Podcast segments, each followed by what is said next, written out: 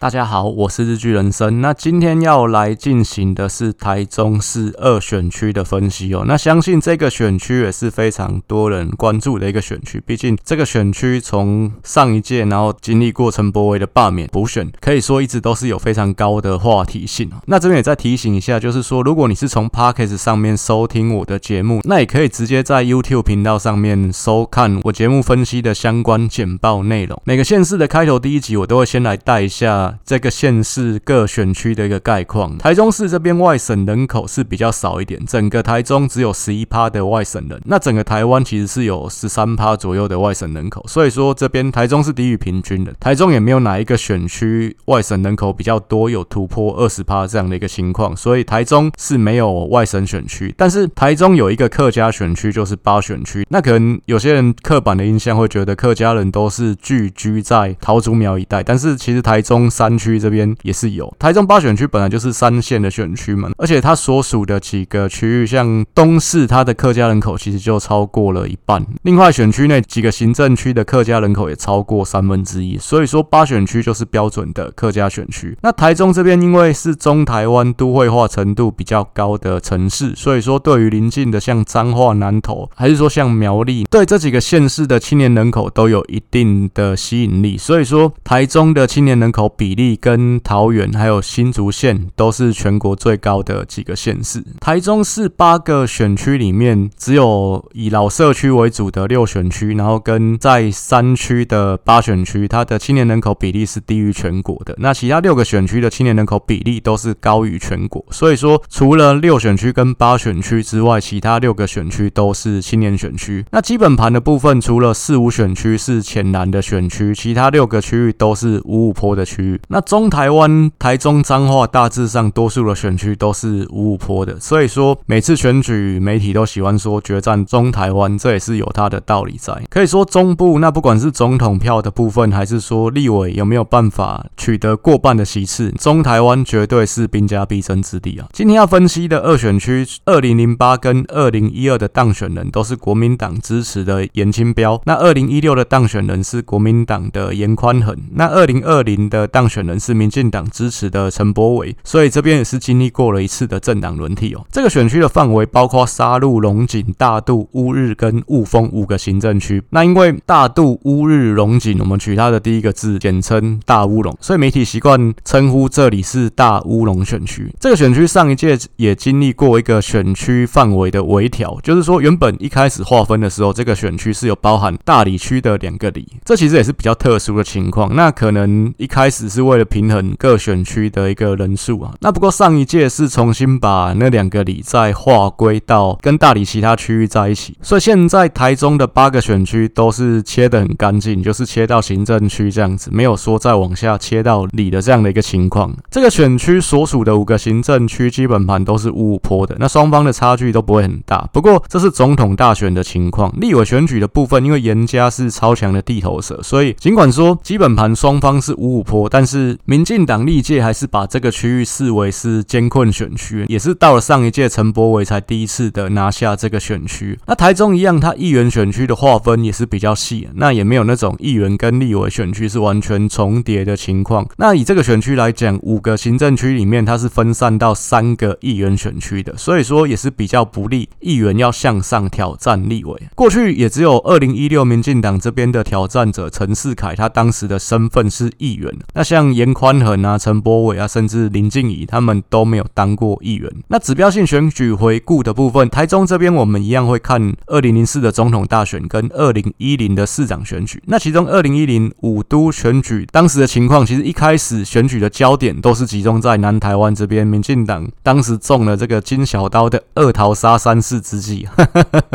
大家关注的点是说，民进党在台南、高雄会不会分裂？那像许添财、杨秋兴他们会不会脱党参选？那不过后来许天才是被安抚下去了嘛？杨秋兴虽然脱党，但是陈局是有成功的整合，所以说后来杨秋兴反而是在跟黄昭顺争泛蓝的选票。选战后期的焦点是集中在双北，因为那届选举其实民进党也开始重视社群经营，那也开始用脸书来打选战。那包括脸书其实也是那段时间开始在台湾比较普及化，就是从年轻人的族群扩及到老人的一个族群。苏贞昌跟蔡英文。文这个部分是真的玩的还蛮不错的，在脸书的一个操作上面，其实像陈菊跟赖清德那个时候是比较没有在操作这一块，主要是苏贞昌跟蔡英文他们两个。当时其实苏贞昌跟蔡英文也带给国民党蛮大的一个压力。不过票开出来最让人惊艳的，还是一开始外界认为没有悬念，那新闻也最少的台中，因为苏家全他其实是深入台中的基层，那跑到一些胡志强他不会去的地方，那所以说整个台中的票开出来，其实在县区的部分，苏家全是领先胡志强的。再加上当时其实胡志强跟台中县的地方派系其实关系有一些紧张，所以说苏家全可以说趁乱挖了蛮多的墙角。当时胡志强可以说吓出一身冷汗啊！那开票开完，他的当选感言也讲得语无伦次啊。那我记得胡志强当时的感言是说，这个选举结果是代表我们台中市民都是有智慧的。以胡志强他当过新闻局长这样的一个政坛经历，这样的发言他其实自己也知道是非常不得体的，因为你这样讲代表说没有投你的都是没有脑咯，是这个意思吗？其实我觉得在脑筋清楚的情况下面，胡志强他是绝对不会讲这种话的，所以就代表说他当时也是被开票的结果吓傻了。如果前一天连胜文没有中枪的话，非常有可能胡志强他在二零一零年就要离开台中市政府了。也是因为这一仗，让苏家全一跃成为民进党的 A 咖，他也拿到了二零一二年副总统候选人的门票。二零一六年，他有办法官拜立法院长这五院院长的一个职位哦。民进党一向是讲究战功的文化，所以说像林非凡，他现在尽管还是有位置坐，那网络现在有人说他从零九万变零十一万嘛，可是如果说他一直没有出来选举，他的分量就会越来越小，他这个学运领袖的光环也会不断的褪色。二零零四总统大选，在这个选区，陈水扁是拿到五十一趴，连战是拿到四十九趴。那二零一零的选举，胡志强跟苏家全是五十比五十的一个局面哦。所以说，在大型首长的选举，双方在这个区域是可以说势均力敌的。这也是双方都动员到极限的情况下面，这个区域内蓝绿比例大致上的一个分布。那接下来我们看历届选举的结果。二零零八年，我们同样不去看中间选票，那摊开二零零四年最后一届大选区多席次的选举结果来看，其实很多人认为大甲镇南宫应该是在大甲嘛，所以严家的大本营应该也是在大甲，但事实上不然啊，颜清标的大本营是在沙鹿。就我们看二零零四那一届，他在沙鹿一个人也是拿到将近三成的一个选票。那龙井的部分他也是不弱，也是拿接近两成。那当时其实颜清标他不是国民党籍，就是他长期是用无党的身份在选举。大甲镇南宫作为地方的信仰中心，他其实有做一个两面押宝的避险的动作。像二零零八那次选举，镇南宫的副董叫郑明坤，他其实有表态挺谢长廷。当时谢长廷去镇南宫参拜，镇南宫给谢长廷的规格跟马英九是一样的。当时国会有一个特殊的政党叫做五党团结联盟，那彪哥就是属于五党团结联盟了。其实这个政党当初的成立是有点像一群散兵游勇的组合，就是说国会里面几个没有党或从国民党、民进党里面退出的立委，他们自己报队组了一个党，会做这个报队的动作，也是我之前有在 Podcast 节目上面有提过。因为三个以上的立委就可以组党团，那有党团就可以用党团的办公室，也可以用党团的名义再多聘助理。国会的助理是每个立委有一个扣打可以请助理，那另外你党团的部分还可以再多请助理。那另外一个蛮重要的好处是在提案上面可以互相配合。那例如说，我跟你是同一个党团，我提一个案子，你提一个案子，那我们互相都有挂名，那我们两个人就都有两个案子。那同样的道理，越多人，这个陈述的效果会越明显。陈柏维他在罢免的时候，国民党说他是三零立委，就说他提案的一个数量非常的少。那这部分当然他其实也是吃了说他自己没有加入党团的一个闷亏啊。另外还有一个非常重要的点是，你有党团，你就可以加入党团协商。那如果你只有一个人的话，不好意思，你就被拒于门外。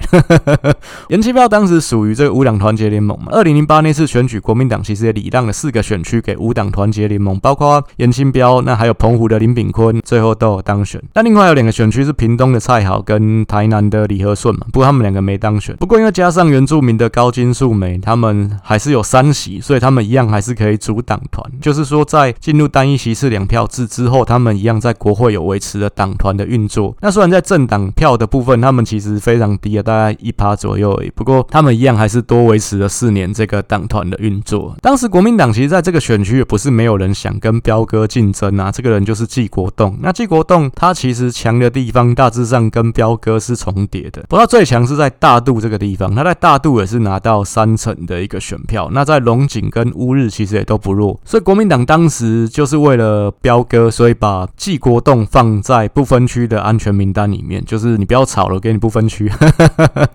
那所以就是平息了这个选区的一个分裂危机啊。民进党这边在台中县当时只有四个现任立委，那也各自就定位。所以说这个选区当时因为对手是彪哥嘛，就是乏人问津啊。最后民进党推出的人选是二零零四也有选，但是得票很低就落选的一个人叫做刘瑞龙。那刘瑞龙他过去当过龙井乡长，所以他那次选立委他得票其实蛮低的。不过他在龙井的票是蛮高，就是说他只有龙井有票，其他地方几乎都没票的一个情况。不过值得一提是说，这个刘瑞龙他当龙井乡长是在九零年代的时候，而且他那个时候是国民党籍啊。当时简单说，民进党提名一个人，可以说就是聊备一格，就是我们有选那顾政党票这样子，所以他们也没有要跟彪哥硬拼的意思。那当然会有这样的一个结果，就是在于说，当时谢长廷他也是不希望去得罪彪哥，他还要选总统，他希望跟彪哥之间还是维持一个模糊的想象空间，希望彪哥不要挺国民党挺。的太大力啊，所以当时这个刘瑞龙他也只拿到三成左右的选票，可以说是远低于民进党的基本盘的。另外，当时还有一个无党籍的候选人叫做李顺良，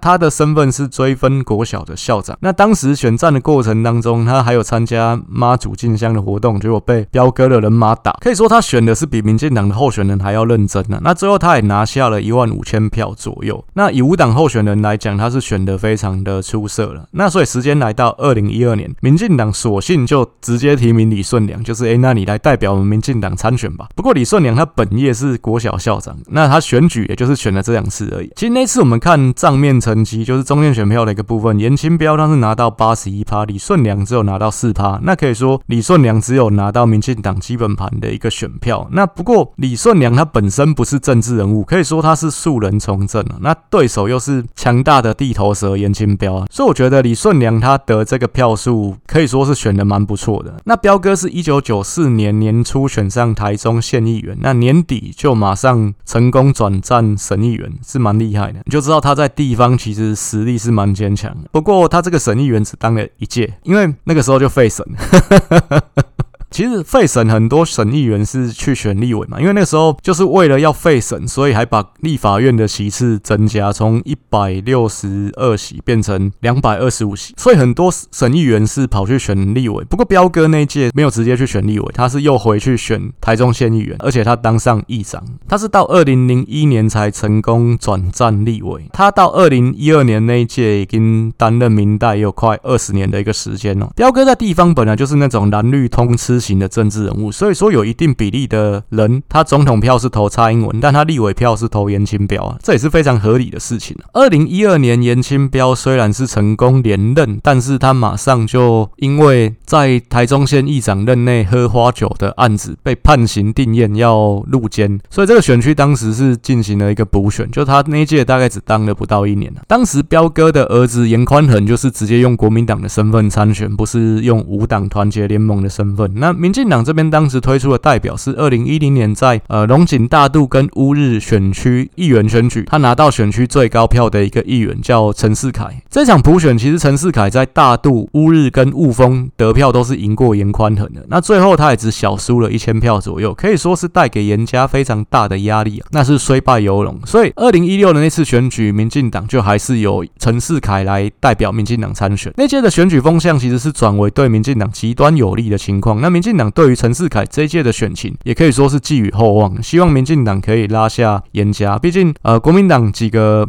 礼让无党团结联盟的立委，民进党在二零零八拉下了蔡好，二零一二拉下了林炳坤，那二零一六可以说也是希望把最后这一席的严家可以拉下来。凭良心讲，这个选区基本盘民进党是没有输国民党，而且严家现在的代表是小严，不是老严啊。这部分其实大家也知道，不会是一百趴转移的。你就算是父子，你就算是夫妻，那个人他的一个选票是没有办法一百趴转移给接棒的这个人。那届选举，国民党的纪国动前面两届他都是为了国民党要让彪哥参选，所以国民党都让纪国栋当不分区的立委。不过不分区只能当两届嘛，除了王建平以外。所以说，二零一六无论如何，纪国栋他想要再继续当立委，他就一定要下来选区域。那只是说他想要选这个区域，国民党当时当然也不希望他选，所以国民党是有提出一个选择，就是说那大理太平这个选区没有人，纪国栋是不是要过来这边参选？不过纪国栋他还是坚持要在自己比较强势的的地方来选，所以国民党就是抢在纪国栋他自己主动退党之前，就先把他开除。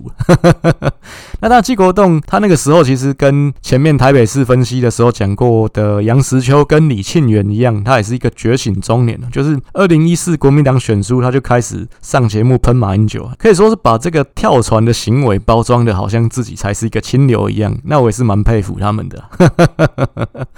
那纪国栋在这次选举的过程当中，他也有希望跟民进党争取说，他要跟陈世凯来比民调。不过民进党是没有同意啊。那所以最后就是各自选各自的。因为凭良心讲，民进党自己也有人，那而且上届补选也选得很好，为什么要跟你纪国栋比民调？那而且纪国栋你本质就是蓝的，你选赢了，那对民进党老实说没有任何实质的好处了。纪国栋那次他是拿了接近一万八千票，可以说他其实当时已经有十二年没有选举了，因为他前面两届都被国民党保送在。不分区里面嘛，你隔了十二年没有选举，还能够拿到这样的一个得票，可以说他的基层实力也是非常不错。当时挺他的除了宋楚瑜之外，其实当时刚当选台北市长的柯文哲也是表态挺纪国栋的。不过我们去看纪国栋的这一块选票，我认为他不完全是国民党分裂的选票，他其实还有吃到蛮大一块是中间选票的部分。所以他出来参选的影响不是只有影响到颜宽恒，那对于陈世凯也有一定程度的一个影响。这届的选举可以说在这个选区。里面总统跟立委是完全脱钩了。那等一下我们就是在看总统跟立委选票的一个比较，来做进一步的分析哦。我们看中间选票的一个部分，严宽恒是拿到三十趴，陈世凯是拿到二十一趴。那可以说严宽恒这一届是守得非常好，在中间选票也是压过了陈世凯，在大逆风的状态下还能守住这个五五坡的选区，我觉得这一仗也可以看得出来，就是严家在地方经营的一个实力啊。陈世凯二零一八年还有成功连任议员，不过他的得票就没有再冲到。到选区的第一高票，因为他二零一零跟二零一四都是选区的第一高票，所以他二零二零年没有继续再参选立委。民进党这一届就是礼让给当时刚落选高雄市议员的激进党的这个陈柏伟。那陈柏伟他是本来就是土生土长的高雄人啊。那虽然因为他代表激进党，最后是以落选头的名次来饮恨，不过我觉得在那次高雄的选举过程当中，陈柏惟其实他算是大出风头，就是他做了一些影片来力抗韩流。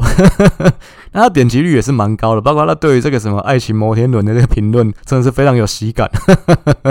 可以说他在那次选举累积了一定的能量跟知名度，那甚至也成为政论节目的常客。虽然他选输了，他还是常被邀请上节目。虽然陈柏伟跟台中是没有渊源的，可以说他过去选就是空降嘛。因此选战的初期，多数人也是不看好，也会认为说是民进党自己没有人要选，所以来礼让陈柏伟让他来扛。不过这次的选举，陈柏伟可以说是尽情的展现他的一个个人特质。那他讲话其实反应很快，而且就是他的草根气息是非常浓的。其实他讲话就是标准的高雄腔啊，我就觉得是蛮喜欢。听他讲话。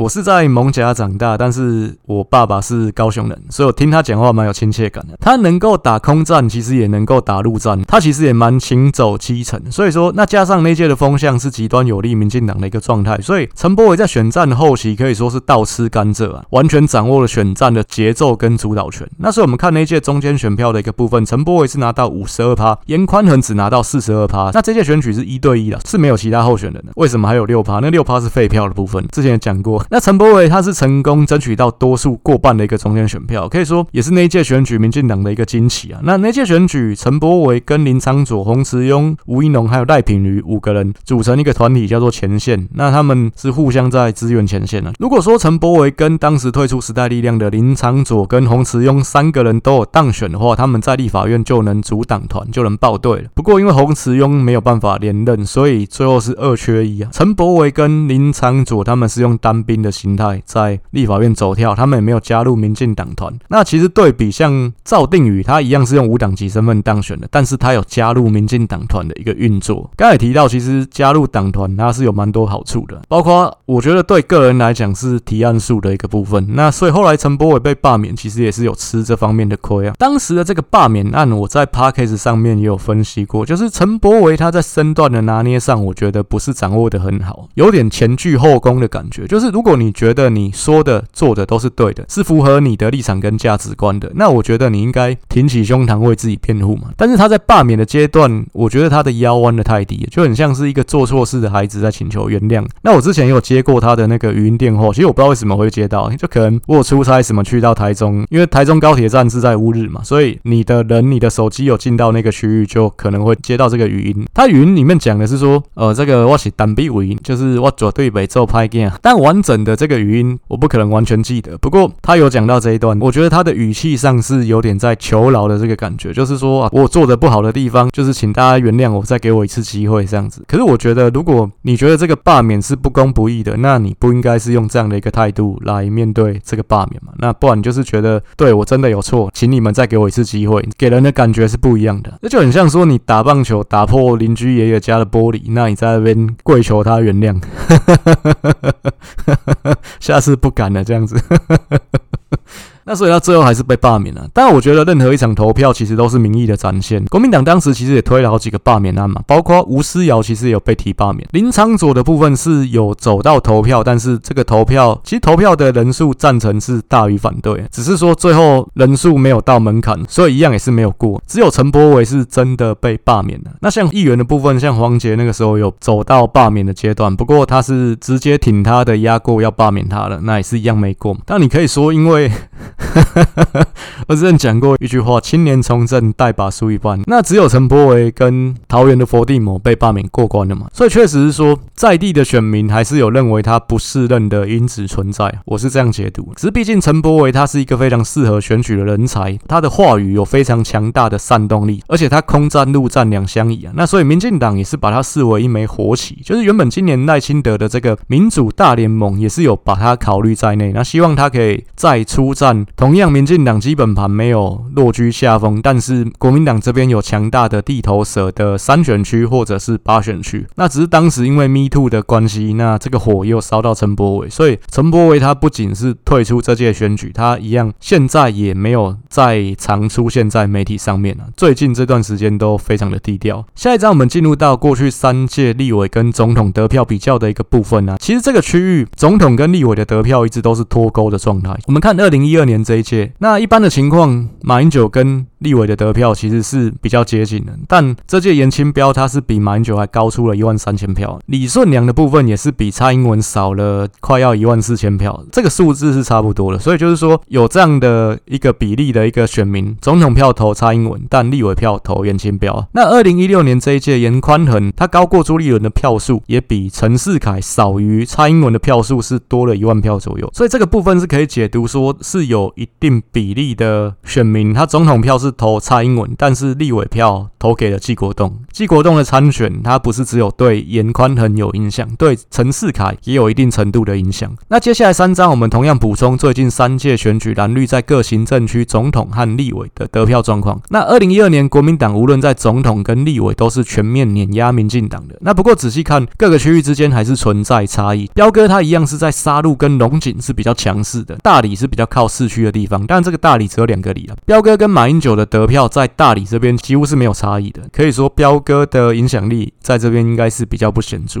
二零一六年蔡英文他的得票是全面碾压朱立伦，而且各个区域看起来他得票都是朱立伦得票的两倍。但是立委的部分，陈世凯只有在乌日跟大理赢过严宽恒。严宽恒的得票分布看起来跟他爸是有一些不同的，就是他是比较平均啊。那除了乌日跟大理比较差一点，那其他四个区域看起来他跟朱立伦差距的一个比例都是差不多的。不过我们再看纪国栋的部分，因为纪国栋他其实在二零零四年最后那届的大选区选举，他在沙鹿的得票其实是不高的，他强的区域是在大肚、龙井跟乌日。但二零一六那次选举，他得票最高的一个区域反而是在沙鹿，所以可以说纪国栋的关系，那当然有影响到严家在大本营、沙鹿跟龙井这边的一个优势。所以说这一届看起来严宽恒在沙鹿、龙井是没有选到特别好。二零二零这一届开始就没有大里这两个里，就是大理这两个里就回到了跟大理区在一起。蔡英文在各区的得票一样都是赢过韩总，那立委的部分陈柏伟一样在各区也都领先严宽恒，不过各个区域之间还是有一些落差。就陈柏伟在乌日跟雾峰是选的比较好，那跟蔡英文的差距也比较小。那严宽恒的部分是在沙鹿跟龙井比较强，所以就是说这一届严家在于沙鹿跟龙井这两个大本营，它的优势又重新的展现出来。当初选举划分这个选区的时候，因为台中县市还没有合并啊，所以说这个选区是有被市区给隔开，所以这个选区的一个形状就是比较狭长的状况，所以说它各个区域之间的一个落差就也会比较大一点。候选人有各自他强的区域跟弱的区域，这是很正常的事情。另外就是说这个选区它发生过两次的补选，那第一次是严清标被判刑入狱嘛，那第二次是陈柏伟被罢免，这也是比较特殊的情况。那所有七十三个选区里面补选过两次的只有南投二选区，不过他那两次都是因为立委选上县长的关系，补选它的一个投票率是比较低的，所以它参考价值相对来讲也比较低。那我这边就没有特别再把这两次补选的一个情况列出来。最后一张我们就来比较两位主要候选人的一个部分。那这次选举一样是去年补选的两位主要候选人来二度对决。那去年补选的时候，因为全国的焦点都是集中在这里嘛，因为只有这个区域在补选，那所以说比较有利民进党做空战的一个操作。但这也是林静怡后来翻盘成功的一个关键，让国民党去操作罢免陈柏伟这件事情可以说是白忙一场。当然那次补选，其实国民党在提名的过程也有一些瑕疵啊。我那时候在 Podcast 有提到过，我认为国民党的补选不应该提严宽恒。那确实一开始严宽恒跟国民党的态度也都很暧昧。那如果说严宽恒要自己上的话，应该罢免案通过没多久，他就是要宣布说我要选。但是他其实那个时候是拖到比较晚才宣布要参选的，可以说是丧失先机啊。因为严家虽然是在地方有基层影响力的一个地方势力，不过补选它毕竟是只有一个选区，那那段时间全国瞩目的焦点也会集中在这里，所以说你提名一个形象牌的议员来跟民进党选的话，民进党是比较不好做进攻的。那当然，也许那个时候朱立伦他同样也有这样的一个考量，不过最后可能折冲之下还是提名了严宽恒，所以说这补选就没有办法乘胜追击嘛。其实那时候当然朱立伦他的一个如意算盘，他的三部曲是罢免陈波为成功，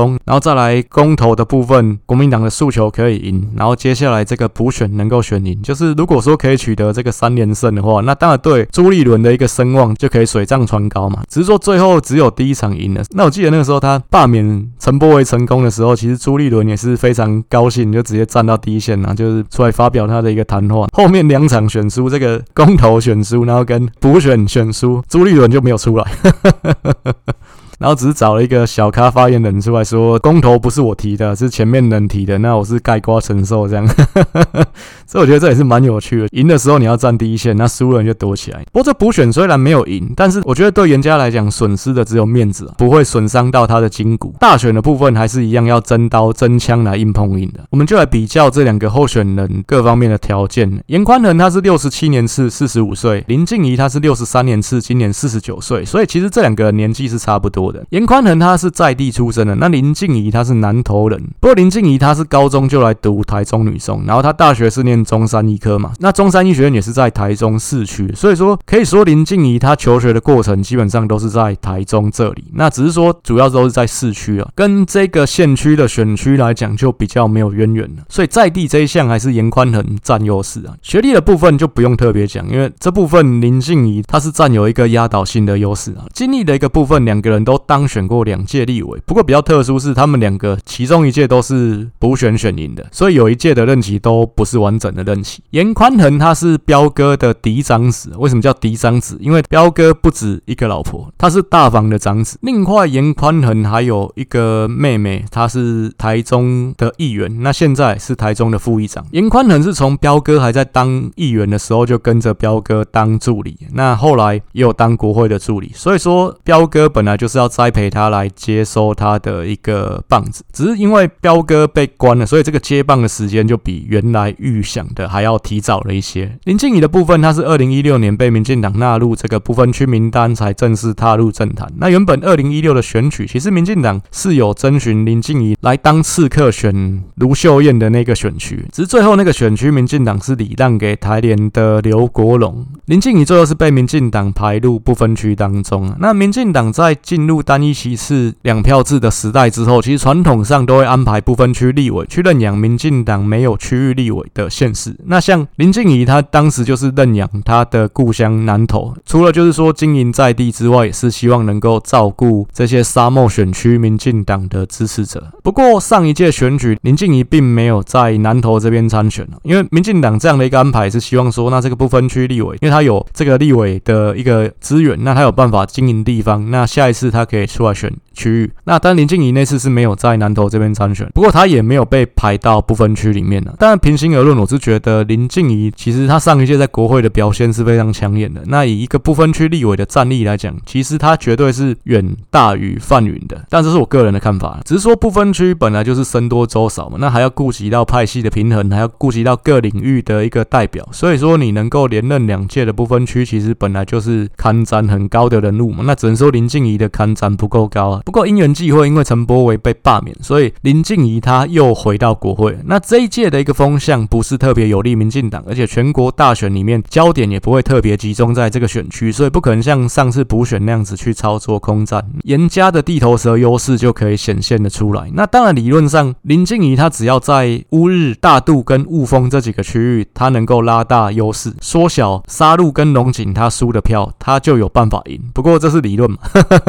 重点还是要能做得到啊。我是觉得现在看，当然严宽恒的一个胜算还是比较大一点的啊。那后面就是看局势怎么样去发展。柯文哲他在这个区域，当然他跟严家这几年是蛮常眉来眼去的，包括补选的时候，他妈妈去台中也跟严宽恒不期而遇嘛。不过我觉得柯文哲他的支持，其实对于这一局的立委选举影响是很有限的。选举当中，其实严家能帮柯文哲的，绝对比柯文哲可以帮严家的要多很多。林静怡她面对的局势是没有陈柏伟好，不过他有很多陈柏伟没有的能力跟优势。那有人可能会认为说他的情况会像上一届的洪慈庸这样子，就是说在下一届就是又输给地头蛇。但我觉得他的情况也不像洪慈庸，他在地方的经营其实也是蛮扎实的，所以他补选能够赢，当然是创造了一次的奇迹。那难保他没有办法在大选当中再创造一次奇迹。以上就是这一集台中市二选区的一个分析。那我们下一集会进行台南市一选区的部分。那如如果你喜欢我的内容，也希望你可以帮我做订阅跟分享。那谢谢大家这一集的收看，我们下一集再见。